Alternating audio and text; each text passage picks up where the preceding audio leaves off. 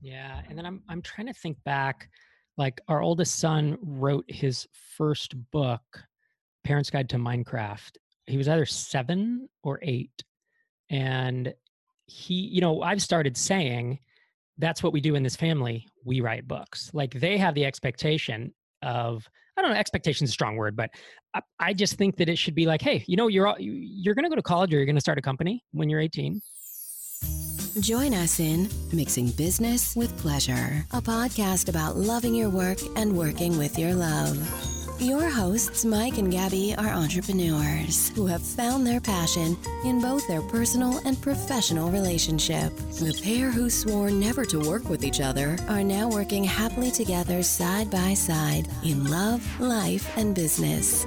Tune in each week as we feature co founders who are also lovers and are proving that business and pleasure really do mix well together. Welcome back, and thanks for tuning in to another great episode of Mixing Business with Pleasure. If this is your first time listening, you may be wondering why are these two people interviewing husband and wife entrepreneurs? Well, Gabby and I are husband and wife entrepreneurs, and we've been running Proofpoint Marketing, a B2B digital marketing agency, for over three years now. So, for a quick shameless plug, let us tell you a little bit about what we do. We specialize in driving profitable revenue for technology and manufacturing companies by diving deep into customer insights. We really strive to understand the customer we build out the ideal customer profile and personas, and using that, we create highly targeted demand generation and performance marketing campaigns. Here are a few of the main problems we help our clients solve. If you're struggling to understand what content and messaging resonates with your prospects, if you have invested in content marketing and are struggling to bring in enough qualified pipeline, if you have been heavily dependent on paid media for lead generation and your customer acquisition costs keep going up and up and up, and if you've been investing in a variety of marketing channels and technologies, but are still struggling to understand which efforts are driving revenue. If any of those sound all too familiar, let's talk. We're offering a free consultation. This isn't just a sales call, and it isn't us simply giving you a canned automated audit report. We are going to do our due diligence prior to the call. The plan is to talk about real marketing issues your organization is facing and discuss potential solutions. Head on over to proofpoint.marketing and get in touch. We look forward to hearing from you. Now let's get back to this amazing episode. Welcome back to the Mixing Business with Pleasure podcast, the show all about loving your work and working with your love. Our guests today are two incredible married founders, serial entrepreneurs, and parents to three kids, Rob and Sherry Walling. The list of accomplishments and accolades for these two is nothing short of amazing. We were just chatting with them prior to, to, to, to rolling, and they're also pretty hilarious. So, you guys are going to be in for a wild ride in this episode. Rob is a serial entrepreneur who has helped tens of thousands of startup founders through his numerous co authored books, one co authored with Shelley, two podcasts, and dozens of conferences and essays. He's invested in 36 startups and has built seven businesses to six and seven figures in revenue, but has only taken investment once. Sherry has a PhD in clinical psychology two ma- and two master's degrees. She's the founder of Zen Founder, the antidote to burnout, anxiety, and loneliness that often accompanies the entrepreneurial journey. And don't we know that so well? She hosts a podcast by the same name, so go check it out after this episode. And she so eloquently puts it she helps smart people solve hard problems. Her superpower is bringing calm to crisis and insight to chaos. And boy, don't we wish we all had that superpower. She's written an amazing book called The Entrepreneur's Guide to keeping your shit together. And that is now on my reading list on Amazon. And being a life partner in an entrepreneurial family, she has lived the frenetic pace of a tech startup. Together as life partners, love partners, and also together in business, Sherry, although separately in business, Sherry and Rob co authored a book, co founded and co host a pod- podcast, as well as co founded and co organized MicroConf, the most popular community for non venture track startup founders. Combined, this dynamic duo has helped thousands of people through all their ventures and passion, passions. And last but not least, they co created three young humans. In both love and business, they're firmly committed to showing up every single day for each other, their family, their respective teams, the audience and clients whom they serve, and most importantly, for themselves. In fact, they were just working out before this podcast, so let's give them some kudos to that. If we've missed anything, please forgive us, Rob and Sherry. I'm sure we'll dive into it on the show today. We couldn't be more thrilled to have you on Mixing Business with Pleasure. Sherry and Rob, it's our pleasure to welcome you to our humble podcast. Thanks. That was an impressive introduction. Wow. Thank you so much. I'm like, whoa, who are these people? She's They're going. really. I want to meet these people. Can we these hang out with them? Yeah. We also have a puppy. I just we should uh, we should tell you that. Can't leave out the puppy. We ha- what kind of Fur babies can be included. A sh- Shiny Sharpei. A Sharpei. Wrinkly nose. Oh, cute. Cute. All right. Well, let's get this party started. We like to kick off our episode with um, some some kind of standard questions. The first that we like to ask is what came first, business or love? That's a really interesting question because we actually met on the track team in college, which is was at the time kind of our business. Like that was the thing that we were really serious about and and um spending a lot of our time and energy building was our lives as athletes. And uh, so that was the thing that initially kind of put us in the same place, although we liked each other right away. Awesome, awesome. So we didn't know you guys were were track. So, so this was in college, right? Where did you guys go to school? The University of California Davis. Work is a four letter word and love is a four letter word. So, what is your favorite four letter word? Does it have to be chosen from those two? No, it Oh, can be any any any four letter word. Well, so if by favorite it, it you define it as frequency of use, for me it's probably the F word. Unfortunately, I just I grew up. Uh, my dad worked construction, and just swearing was a thing in our house. And it's just it's it's almost like you know we were talking earlier that we've all lived in Boston at one point or another, and it's just a you know a, a preposition there. It's like people just use it, and, and that so that's how I grew up. So I typically censor myself on podcasts, but I do enjoy a good a good swear word now and again for uh, emphasis. For emphasis. emphasis. drive home the point you know Sherry, what about you? Oh my gosh, mine sounds so cheesy. I'm sorry, especially and yours is all like punchy, but I, I think mine might be hope, especially right now when I feel like the world is really kind of fucked up. To use Rob's favorite four-letter word, that that I am thinking a lot about what brings hope and what helps uh, me to feel hopeful and the world to feel hopeful. So that's what I'm jamming on right now, at least. Absolutely. I love it. And Right. those two are phenomenal words, both for inspiration and for emphasis. So let's get started. I think a a good place to uh, start maybe would be in Gabby's intro, she listed a lot of the projects you've worked on in your lives. So you have a handful of projects you're currently working on. In the past, you've worked on a whole bunch of projects at the same time. And right now, all the things that you're doing together or and separately are all kind of related to helping founders and entrepreneurs really be more successful. So the question is, do you think it's possible to effectively manage and scale multiple projects simultaneously if they're not related like yours are right now? Hmm. as a as a single individual i think it takes like if a single founder were to try to do this you know you look at an elon musk or uh, jack dorsey or something i think they need a tremendous amount of support to do it and i think i at least at their scale it often takes um, most of their lives right? I mean you look at elon musk's personal life and it's kind of decimated because he just works all the time. I, I think that like in my life i'm currently managing a podcast Tiny Seed, which is a, an accelerator for SaaS founders, and MicroConf, which is a conference for SaaS founders. And so there are, and the podcast is just a couple hours a week, right? So it's really these two things. The only reason I'm able to do that is because I have a person who who keeps the trains running on time in both of those. You know, I have a tremendous amount of support. As a rule, like as I was coming up, I always had like focus. The value of focus is is huge for me, and that's been, I think, I don't I don't want to say a superpower, but I, I noticed that once I started working on two or three things at once, stuff started falling off. You know, unless I had someone really really solid in place to uh, to help manage that. What do you think? Yeah, I think it, in some ways it it matters how you define projects because I think a lot of our lives can be kind of segmented into this concept of projects. Like Rob and I both have work projects, we have family projects, we have individual sort of passion projects or hobbies. And in some ways, I think some diversity of activity within your lives makes you both a, a healthy, well human. It's kind of good for your brain, it's good for your body, it's good for the flexibility in your life. But I think you have to be really clear about which energy you're giving to what activity. And the more that you're trying to hit everything on all cylinders at one time, the more you're setting yourself up to be burnt out and frazzled. So I'd like to talk about both of those answers because there, there's I think some nuggets for uh, in each of them. Rob, you mentioned focus, and you mentioned when in the past when you were working on you know two three things at the same time, you're finding things were falling apart.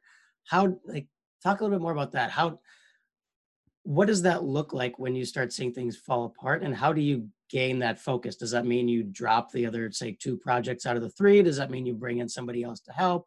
Sort of what does that look like?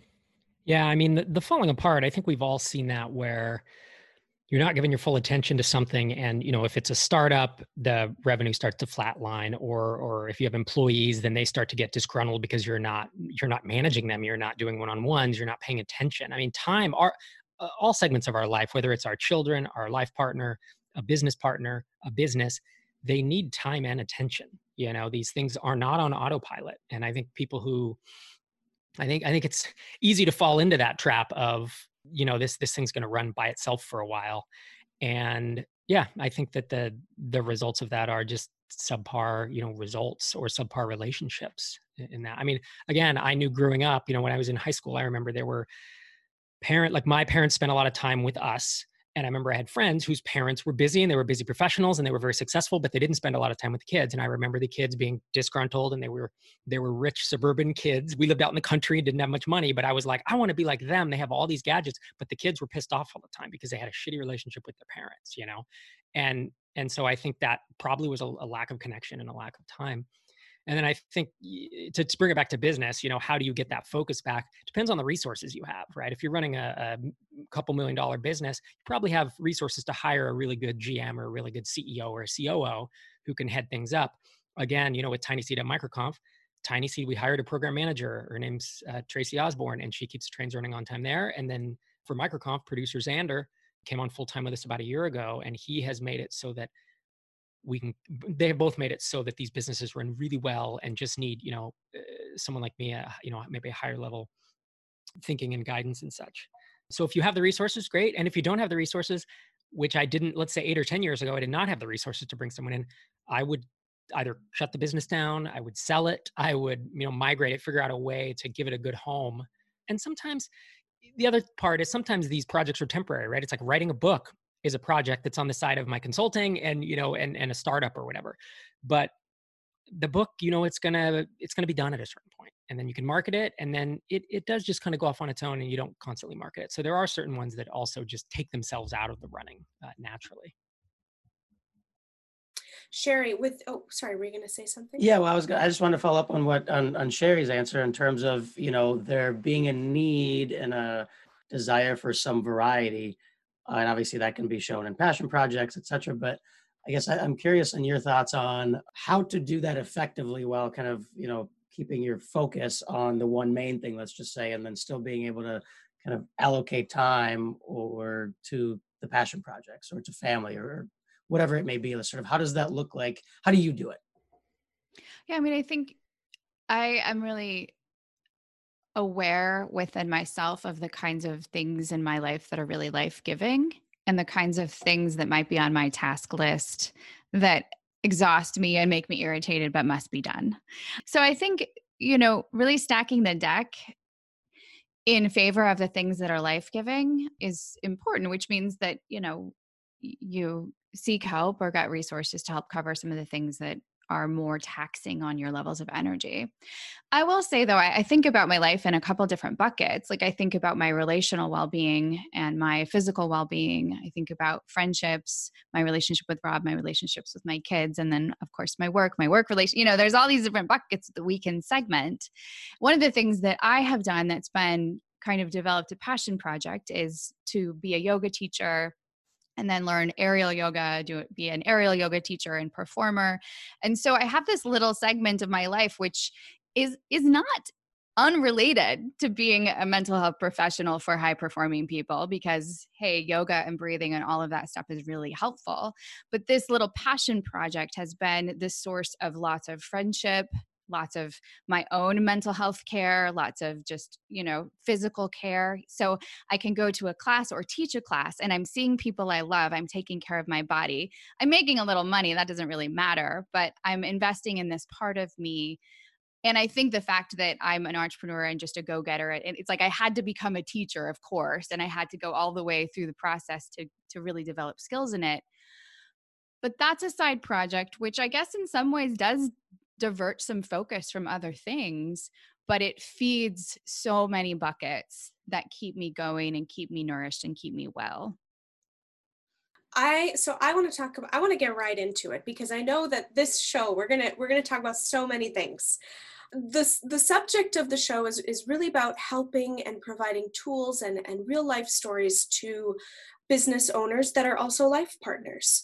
And Sherry, with your background in clinical psychology and your experience not only as an entrepreneur yourself, but being married to an entrepreneur and your lives coming together at various point in times throughout your various ventures, what do you think is the greatest obstacle for couples in business from a, let's call it a mental health perspective? I mean, I think the the universal answer is probably communication. It's a sense in which our expectations live in our minds and they break down in our ability to communicate them to our partner. Certainly in our ability to ask for what we need or for what we want. That's those are just challenges in relationships from day 1 to the last day. And then add to that the complexity of and intensity of trying to run a business together or do that is pressing both of us into the edge of our capability, then it's really easy to get lost in hurt feelings and misunderstandings and disappointment, you know, kind of the emotional, I don't know, tornado that can go along with working together with your partner. And so communication is almost always, I think, the breakdown that happens, which is no surprise to any of us who are either married or in business with other humans. That's the thing that always breaks. And what do you think, you know, based on your years of experience? I mean, I not, I'm not surprised by the answer of communication because even in my own marriage with Mike and our partnership and as, as business owners, that is that has often been a sticking point for us. Now, I will say that it has certainly evolved over the years, and I, I think we can continue to evolve that. What do you think are some of the tools that are necessary for couples in business to really work on that communication. And, and we understand that that might be a varied answer depending on the couple and the business and the industry. But what are some things that, you know, actionable things that uh, that couples in business can do to really focus on that on that point of, of their relationship, the communication aspect?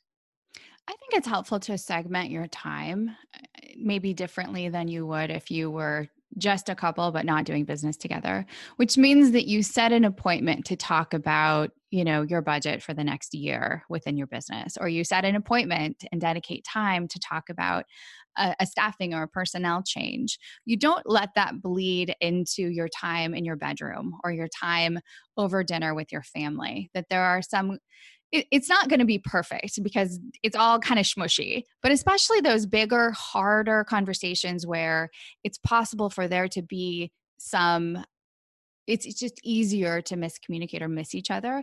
Those need to go on the calendar in kind of a more official format. So, like any other meeting, you prepare for it. You come with your stats, you come with your proposal, you come with your ideas, and you talk it through together. And don't let it bleed into every other area of your life. So I think that's that's one thing that can be really helpful is identifying those more difficult conversations that happen and really segmenting them, giving them a time and a space where it's quiet, you're not distracted, you're giving them a time to air and it's not, you know, getting in messing up the rest of your life. I love that. And I'm thinking, and now I'm guilty and I'm thinking, oh God, I talk about work all the time in front of my daughter. We have a five year old little girl, and she has been exposed from day one. She, we started our business when she was uh, just shy of two years old. And uh, she's grown up with us being entrepreneurs at home and working together. And I'm now cringing at the number of times that we've talked really serious business conversations in her presence. And I'm also thinking about what you said, Rob, about how, you know, the parents that are constantly working and are not giving attention to the kids, how that how that can really mess them up emotionally and they feel they don't they feel like they're playing second fiddle to their parents work and their parents jobs and i'd love to explore this a little bit with you guys you both are passionate entrepreneurs, serial entrepreneurs. You have multiple projects going on, each of you in your lives, from books to podcasts to, to selling companies, building companies. How has that affected your kids? You know, what do you, you have three, three adolescent, teenage, close 14, to teen 10 or four, and nine. Right. So, so teens and, and almost teens. What do you think they would say about you guys as as parents and and how does that like reflect on your work and and and the kid life and all that stuff they have no idea that people's parents go to work they've almost only known us to work from home at least part of the time. We've had offices at different times, but they've like often been in our offices. So our kids have an experience of overlapping family and work life that I think is pretty unique. They've all also been guests or contributors to our podcast. Our son, who's now 14, actually suggested the title of our book, including the use of the word shit. Thank you, Rob. So, you know, they're they're pretty aware of and involved in a lot of what happens. Like they've been um, to MicroConf, they've seen Rob on stage, they've seen him giving talks. So yeah, they're they're in the in the midst of it, in the muck of it, and again, like have like no idea that life is really different for other families. Yeah, I think I'm actually curious to ask a quick follow up on that. I mean, that's something that we've been talking about with our daughter is, you know, she's 5 now and she's kind of voiced an interest in learning learning a little bit more about what mom and dad do. Like how early did you start getting your kids, let's just say involved and purposefully or maybe by accident in what you guys do? Rob was writing code while Finn was an infant on his lap, like from the beginning, period. Also, like Rob worked a traditional job until we had our oldest son. And when we had our oldest son is actually the marker when Rob never went back to work. He took like paternity leave and just never returned. So I, I think uh, our mission about being entrepreneurs and wanting the kind of freedom that that life has offered us is very integrated with who we are as parents. Yeah, and then I'm I'm trying to think back like our oldest son wrote his first book, Parents Guide to Minecraft. He was either 7 or 8 and he you know, I've started saying that's what we do in this family. We write books. Like they have the expectation of I don't know, expectation is a strong word, but I, I, just think that it should be like, hey, you know, you're all, you're going to go to college or you're going to start a company when you're 18. That's those are your options, and if you want to go be, get an MD or get, you know, you can do what you want. Just you're not going to tool around and you know whatever. Just our expectations are these, and yeah, you're probably going to write a book or two in your life, and and two of the kids have have written you know 20 or 30 page uh, books on well, one's on minecraft and one's about turtles and so i think and I, i'm trying to think of the other stuff we would do it was i think i was thinking long term of like maybe not entrepreneurship when they were five, but I remember saying, well, five or six is when they should learn to start typing. And so I got the typing tutor because I knew that no matter what they do in life, typing can help them either write or write code or whatever. And then about six or seven, I started exposing them to code, to, you know, writing computer software and not that everybody needs to know that but i at least wanted them to have exposure to that and then it was seven or eight where i was like well you're a good enough typer you know good enough typist that i think doing a book could be interesting and then starting to talk to them about we we do allowance, but we've always encouraged them like it's a low base salary. Yeah, it's like this is the low base, and you should you need a basic living wage. You need to go after your bonus. You know, like do entrepreneurial things, and that was the book. I mean, they wrote the books to make money, you know, and because they want they wanted to do the books as well. But one of the kids went door to door in in ta- you know in our little neighborhood here and sold like three hundred dollars worth of these books and had enough to buy a big Lego set. And you know. Uh, their allowance is $15 a month. So you can order of magnitudes, you know, larger. And the lesson we wanted to drive home is, hey, if you put in the work and you build something of value that people want, then then you can make a good chunk of money, which I think is probably eh, about as good as I can distill entrepreneurship down to, you know, at, at that young age. They're also musicians, so they go busking and like they they make really good money for kids. They make like 50 to 80 dollars an hour sometimes. I'm so surprised, yeah. Wow. Because they're out. cute and they play really well. So there you go. Yeah. You got a nine year old. I was doing it wrong when I was a kid. I know. I know. Yeah. what are they what instruments too. do they play? the cello, the the violin, and the piano. Of course, the pianist wow. gets screwed; she can't busk. But right. the, the string instruments, they do well.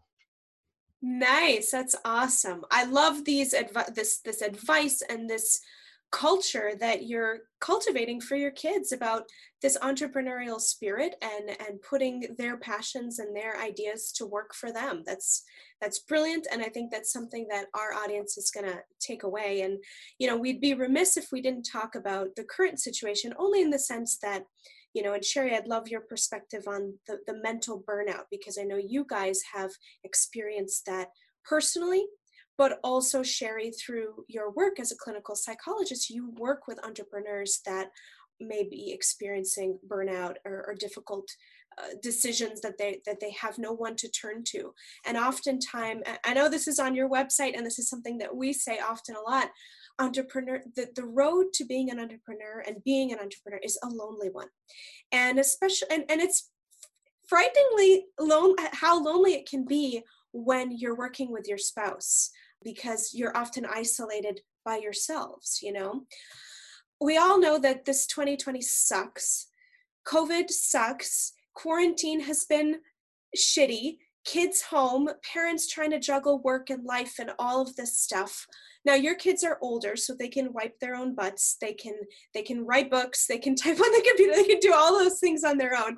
Our daughter still needs a little bit of help in the bathroom department, so our time is often limited when it comes to getting some really solid, consistent work done. What advice, if any, do you have for parents that are currently struggling right now with kids may or may not be going back to school, working maybe building a business, being an entrepreneur, and then kids at home. What how do you guys do it? I mean, with the variant over the years, what are some tips that we can learn from you? You know, I think maybe more than tips, this whole as you've said, really shitty year is probably an invitation to deeper empathy for all of us. And I, I especially for folks who have young kids at home who are trying to do the the total nightmare of distance learning and just keep kids healthy and safe and then also try to do some work. I mean, that, there is no way around that being an incredibly difficult task. And there's not a tip or strategy that's going to be like, bling, it all works perfectly now. I mean, I think if nothing else, the only path to sanity is to keep things very simple, to pick one or two meaningful things that you can get done in a day and then let the rest of the day be much more flexible and then it's like everything else that gets done is a bonus so i think lowering expectations of ourselves lowering expectations of our kids and just learning to be in a place that is less efficient, less productive than we'd like it to be, and learning to be okay with that. I think more than anything, this is a mental game. I think Rob and I have worked really well together to try to develop some scheduling kinds of tactics that work. Because even though our kids are older, especially with distance learning, like they really do need still a lot of supervision and just checking in so that they're not on YouTube all day. So we kind of split the day in in a rough way where I'll work kind of early in the morning and then Rob takes over um, and works kind of midday and then i'll maybe go back and do some more consulting appointments later in the day. So there's kind of always someone that's got an eye on the kids and it means that none of neither of us are getting like a full work day in but we're both getting some sort of supported alone time where we're not having the responsibility or the distraction of having to have one eye on the children as well so lots again, creative communication around, hey, what do you need? Do you need to work on a Saturday? Do you need to stay up late? Do you need to get up early? What what serves you today? What support can I offer you? How can I be flexible to help get get you what you need and then always coming together around the fact that the kids do feel the stress of what's happening probably more than most of us realize. And they need us to be consistent and present and calm and not constantly irritated or agitated that we're not checking our email or not doing all these other things when we're with them. Like nobody wants to feel like, oh, you're just stuck with me because you have to be. We want to give our time when we're with them graciously and wholeheartedly rather than feeling like we're torn up about it. Yeah.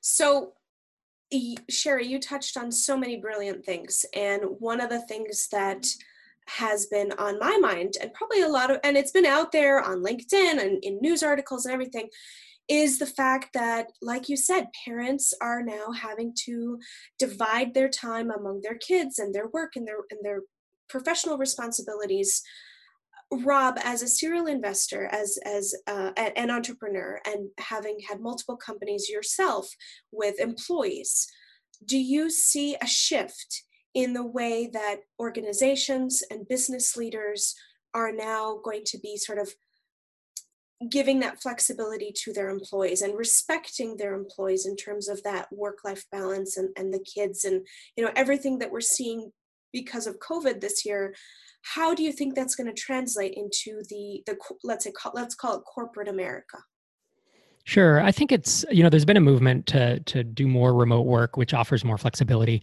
in the in the non kind of Silicon Valley startup space. So in more of the microconf, like, hey, we're bootstrappers or we raise small rounds of funding and we don't need, you know, to do the big unicorn moonshot exit. There's been a movement for remote work for more than a decade because it's just simpler. It it you can recruit I'll say it's easier to recruit better people because they want the flexibility. You can often find really good people in rural, you know, Arkansas who's like a really good developer, but just wants to live out in the middle of nowhere with his, you know, near his parents or whatever because they start a family and you can just find better talent. So that movement's been there. And now it's becoming obvious that, that it's, it's possible. You know, you see these massive companies, the, all the, the Silicon Valleys, the Facebooks and the Googles, but even the Fortune 1000 are saying okay and and here we are remote for the next six months and someone just the other day was like we're going to be remote for the next year like after, from today and so i do think there's i do think there's going to be a shift that we're never going to come back from and i think it's a good thing. I think there'll be some fallout from that because i think human beings desire interaction and a lot of people get their social you know interactions from their work and that's harder. I've worked at home i've worked from home on and off for 19 years and really i worked from home straight for 12 like without eh, i mean i guess there was one there was one year after i sold my company that but you know for the most part like i just kind of work from home and i'm used to it and i don't necessarily feel isolated but i do think that we you know folks have to have to start guarding that you know guarding against the isolation which is something that you know sherry obviously would have more to say on. But i think people oriented companies are be- going to become more and more important because you know like companies that are going to make some allowances or schedule flexibility for people who are parents and have kids at home um, they're going to have to otherwise those parents are going to leave and find other jobs and i i fortunately get to work with a number of startups who you know ha- have me on board to help advise them related to how do you keep people mentally healthy and also high performers. And because that's a part of my work, I get to help these startups think about these kinds of policies and practices. And I know that that's going to be the difference between companies that people are going to stay at for a long time versus companies where it's just not sustainable for your life if their expectation is that your butt is in your seat from eight to four but then also the school needs you to distance learn your seven year old like it, mm, it's just you have to be flexible. So i'm hopeful that we'll get creative and flexible. We'll see what are some just dovetailing on what you just said what are some of the cool and interesting or unique policies that you're seeing right now that companies that some of the clients whom you advise that, that are putting an emphasis on whether that's flexibility or health and wellness. What are some interesting things that you're seeing out there? Well, I think there's a number of things. Some companies are really taking mental health care seriously. So that means making sure that everyone in the company has access to a service like BetterHelp or something like that that makes mental health care super accessible as opposed to like the the narrow journey through your health insurance to try to navigate finding a therapist that actually you know like that whole thing is a nightmare. So i think companies that are providing extra support by making a, a perk or easy accessibility to mental health care for everyone in their company. I think companies are also doing lots of preventative care. So that means you know starting the day or making available breath work breath exercises having zoom yoga just bringing in things that do help with work life balance and keeping people healthy and well offering a variety of options for people even having you know monthly webinars about mental health and well-being i know some companies have had me come in just to do some work with the parents post COVID because everyone is just phenomenally stressed out. And that's this unique sector of their workforce that really needs extra support and problem solving and help. So, utilizing experts, utilizing resources, and then you know, at the end of the day, I think for most parents, flexibility is the key. So, companies that are helping really develop great practices around asynchronous communication. So, somebody can be totally on the team and totally communicative and in on everything, but not necessarily on Zoom eight hours a day where they're, you know, having face to face meetings. That's not going to work in the long term. So, asynchronous communication and lots of supportive practices are helpful. Awesome. And and Zoom fatigue is a real thing. I know that it's been said before and it's out there. I thought it was silly when when I first heard it and then I realized not long into our quarantine here that that no it's real. And uh, that our our company Proofpoint is fully remote. We've been remote since the inception of our company so that we could have the kind of culture and flexibility that we wanted as parents to a young child we you know we're on video chat all the time but then all of a sudden i don't know what it was but our our calendar started blowing up over the past 6 months with video calls more than we've ever had in in our in in our work history. And at the end of the day i'd just be so exhausted and i'd, I'd say mike i don't know what's wrong with me. I'm, I'm so tired. He's like yeah it's the zoom calls. I'm like no. He's like yeah it's a real thing. So i completely agree with that. I'm certainly not the expert in this. You are, uh, and you're saying it, so we're gonna we're gonna go with that, and it's true. I want to sort of shift gears and take a, maybe a, a slight step back. You know, we're talking about how you guys got to where you are, and uh, the word success came up a couple of times, and obviously you, you you two have had a lot of professional success over the past you know 10 years let's just say what what did success look like to you say maybe 10 years ago? Like what was your what, what did success mean to you then and what does it mean to you now? Yeah success in success 15 years ago looked to me like owning like like owning my time and not having to work for anyone else. And it took me about three or four years to get to that point where i had products software products and, and a book that made enough money that i could quit the day job. Then success looked like I mean, I, I kind of I worked the four hour work week for like eight or nine months. I, it was about ten or twelve hours a week, but almost it, it was amazing. Like it was one of the best times of my life. We had our second son, and I would just I just hung out with him, and I did a little bit of work, and it was just like this amazing, almost like a sabbatical. That was uh, about a decade ago, and then I got really bored, and so success at that point shifted to be finding my next purpose, that next round of purpose. Because I think of, I mean, to me, success is three things it's freedom, purpose, and relationships, right? The freedom to do what I want, work with who I want, work on what I want, and then purpose, having something really interesting to work on that's different for everybody. And then relationships, obviously, you know, family and, and friends and such.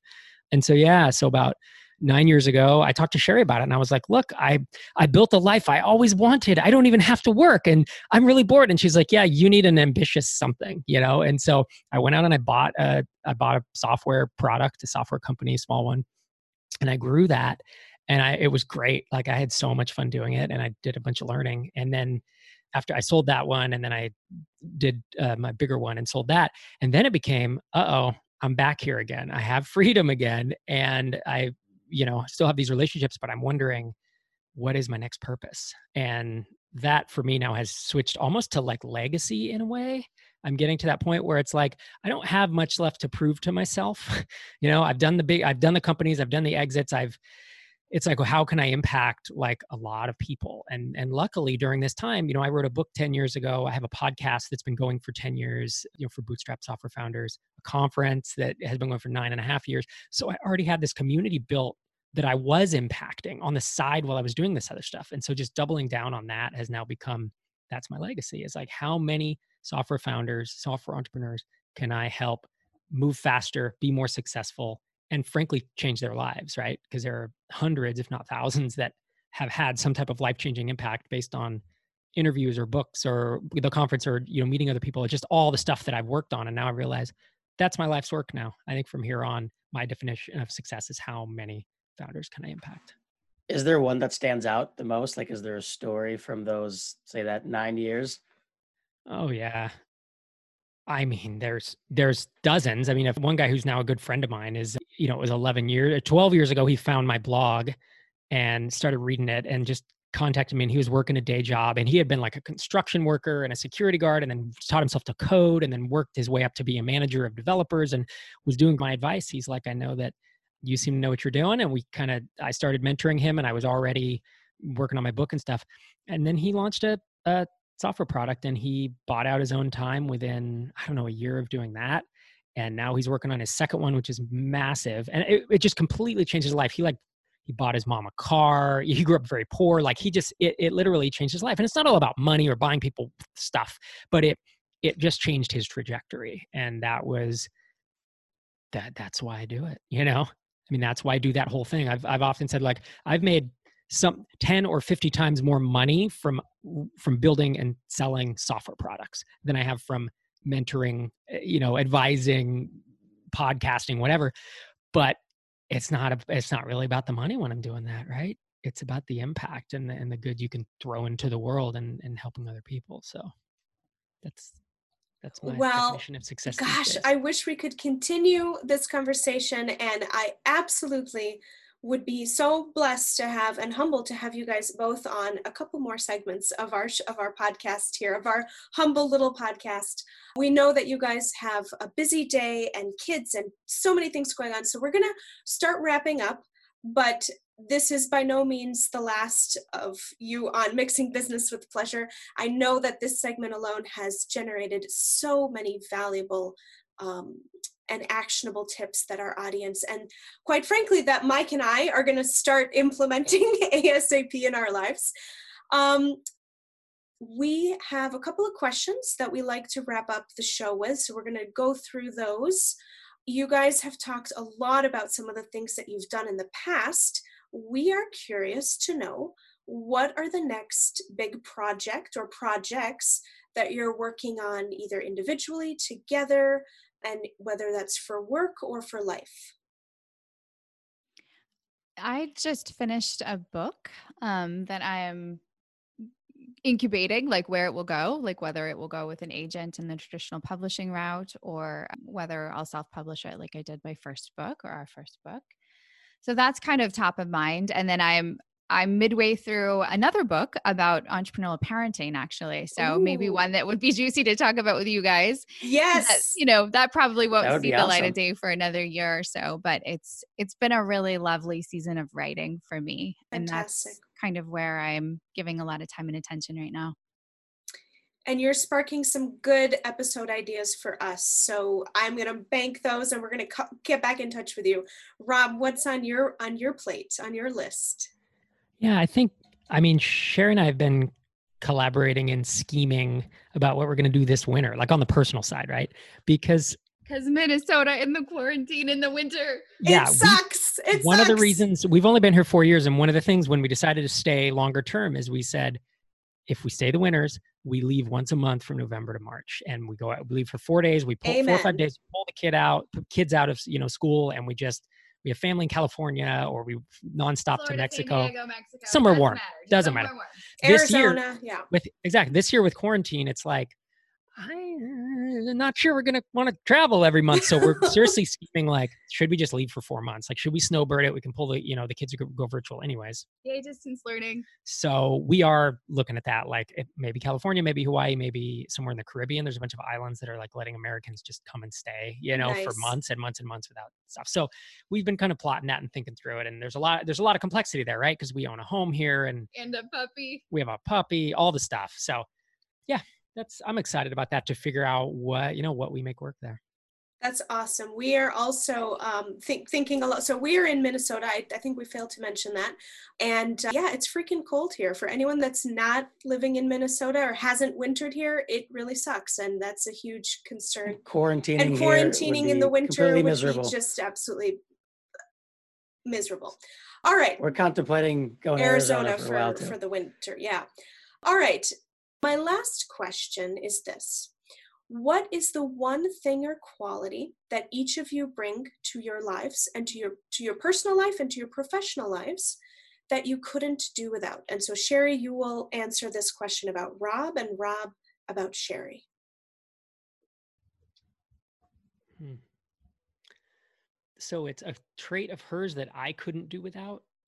right like a, a, quality or, or trait or something she does that helps you both either either in your business or in your personal life that that you couldn't you couldn't live without this thing about sherry there's a there's a lot. Like there really it's hard to like yeah, like prefer is one over the other. There's only one. Yeah. It's like she brings this creativity and, and desire for new experience that I think is helpful for me and the, for me and the kids. For, it's helpful for all of us. It's a desire of hers to experience new things, and she often will just propose or suggest, "Hey, let's do this thing. Let's go to Thailand for a month. Let's go to Europe for a few weeks, or do things that are less expensive than that too. Like let's go and build a fort. Go get the, ice cream. Go get ice cream and ride a bike and build a fort in the you know in this this forest near our house. And we're all like, oh yeah, that is kind of an interesting idea, but just none of the rest of us thought of it. So I that's that's probably you have a lot of things, but that's that one sticks out as being really unique. I think when I think about my business in particular, one of the things that Rob has brought over and over is well, it's I'm just going to go for two, sorry. Both encouragement and problem solving. So any any like problem or source of discouragement that I'm sitting with, I, you know, talk to him about it and 100% of the time feel differently or at least have another idea about how to work through it which has you know i think saved me from many many many stuck points professionally. Awesome awesome.